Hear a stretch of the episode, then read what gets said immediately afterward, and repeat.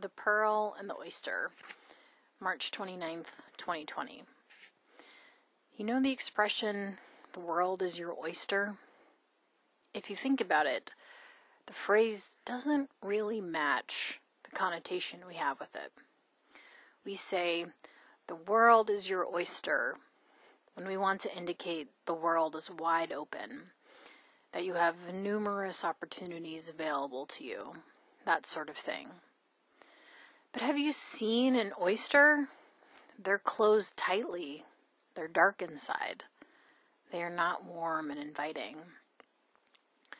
Are we really saying the world is a tightly closed, dark place? Or are we saying that we're the precious jewelry formed in oysters, a pearl? If so, that's not particularly flattering either. Natural pearls are formed when a parasite works its way into an oyster, and as a defense mechanism, the oyster coats the irritant with layer after layer until voila, a pearl. I find the more literal meaning of the world as your oyster more inspiring because what I hear is the world can be scary, uncomfortable, uncertain, and through the experience of living, you will emerge a pearl. I think it's a message we could all use more of right now during this pandemic.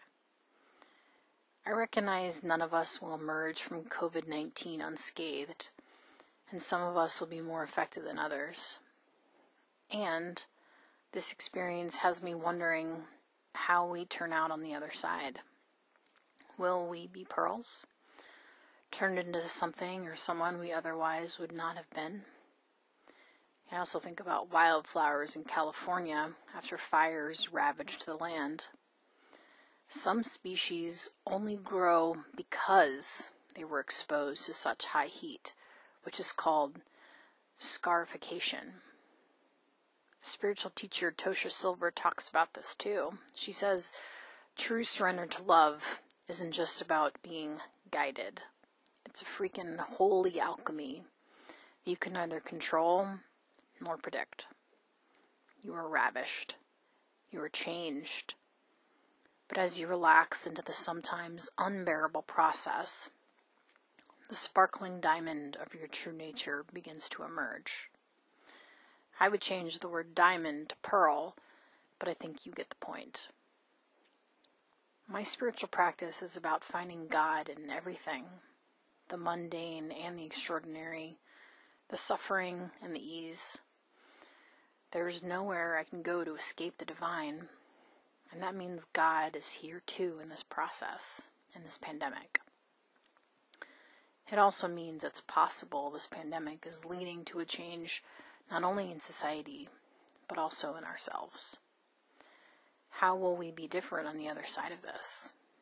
Will we be bright and shiny pearls stronger as a result of living in the dark, confined space that the world is right now? Maybe.